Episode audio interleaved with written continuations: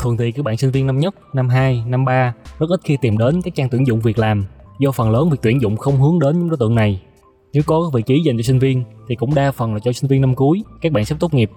Nhưng mà tuy nhiên, nhiều bạn sinh viên năm cuối khi đi tìm việc hoặc là tìm các vị trí thực tập, đọc các tin tuyển dụng và bắt đầu viết CV thì mới kinh hãi tự hỏi là 4 năm qua mình đã ở đâu, mình đã làm được những gì, sao mọi thứ trong trắng sạch sẽ đến như vậy.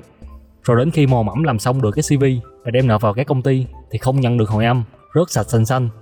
Lúc này nhiều bạn mới tự hỏi là liệu có phải là cái CV của mình có vấn đề hay là do chính bản thân mình có vấn đề. Trong video này mình sẽ không nói nhiều đến việc viết CV vì mình đã có một video rồi, các bạn có thể xem ở phần mô tả. Còn ở đây mình sẽ cho các bạn xem một số tin tuyển dụng thực tế để các bạn biết ở bên ngoài nhà tuyển dụng họ yêu cầu những gì.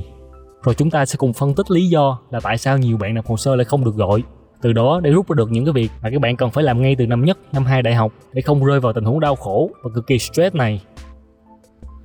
Trước tiên, các bạn có thể tìm nguồn thông tin tuyển dụng ở trang Việt Nam quốc hoặc là Career Builder. Đây là hai nguồn mà mình thấy khá uy tín. Ví dụ, muốn tìm vị trí thực tập liên quan đến nhân sự thì cứ gõ vào thực tập nhân sự. Muốn tìm vị trí truyền thông thì gõ vào thực tập sinh truyền thông. Rồi bấm vào xem thử một vài tin. Thì thường là chúng ta sẽ đọc cái phần mô tả công việc, xem là họ sẽ cho mình làm những gì, xem là mình có thích hay là không nhưng mà đối với các bạn năm nhất năm hai thì thường đọc vào cũng chưa hiểu đâu vì các bạn chưa học nhiều về chuyên ngành nên cái mà các bạn quan tâm nhiều lúc này là phần yêu cầu công việc xem là nhà tuyển dụng họ đang muốn tuyển một người như thế nào, có kỹ năng gì, có bằng cấp gì, để mình biết mà chuẩn bị trước. Như mình nói từ đầu, thì khi các bạn để đến năm 3 thậm chí là năm tư mới đi tìm đọc các tin này thì không kịp nữa đâu. Vì dù là bằng cấp, kỹ năng hay là kiến thức thì nó cũng cần một khoảng thời gian rất là dài để học, để rèn luyện. Ví dụ vị trí thực tập sinh tuyển dụng ở phúc long này, họ yêu cầu kỹ năng giao tiếp nè, thành thạo tin học văn phòng nè, rồi thì kỹ năng tổ chức, sắp xếp công việc nè, hoặc là vị trí thực tập sinh truyền thông ở vua niệm, họ cũng yêu cầu kỹ năng giao tiếp thuyết trình lưu loát rồi thì có khả năng viết bài truyền thông hướng ngoại thích các hoạt động cộng đồng giao lưu rồi thì biết các công cụ về thiết kế. Qua hai tin này thì các bạn thấy gì? Những kỹ năng này đâu phải ngày 1, ngày 2 là có được đâu.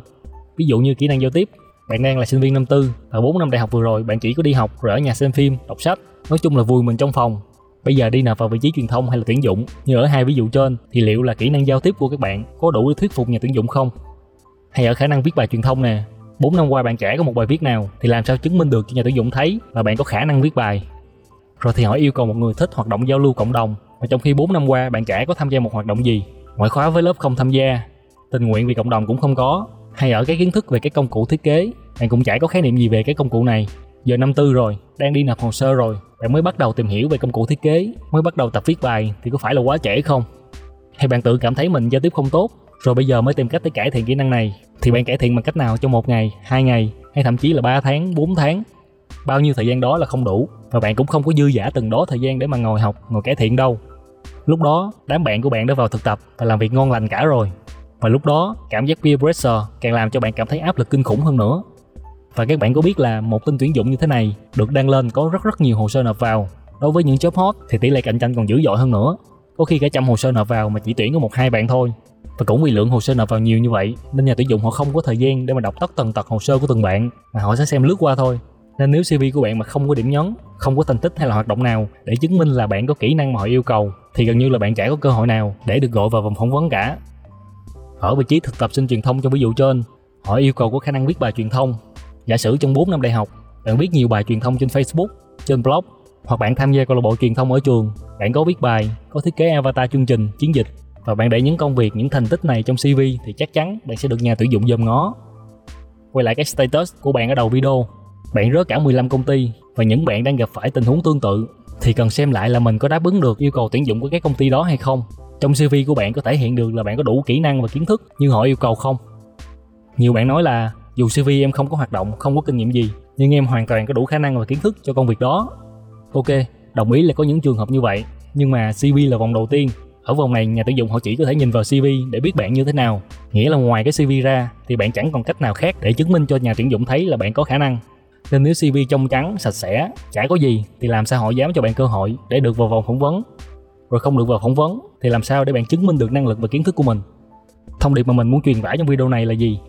Thứ nhất, các bạn nên tìm hiểu trước các yêu cầu tuyển dụng liên quan đến chuyên ngành của mình. Cái thứ hai thì dựa trên những yêu cầu đó, các bạn nên lên kế hoạch học tập, làm thêm, tham gia hoạt động ngoại khóa, câu lạc bộ để rèn luyện những kỹ năng và kiến thức đủ để đáp ứng được yêu cầu của nghề của nhà tuyển dụng.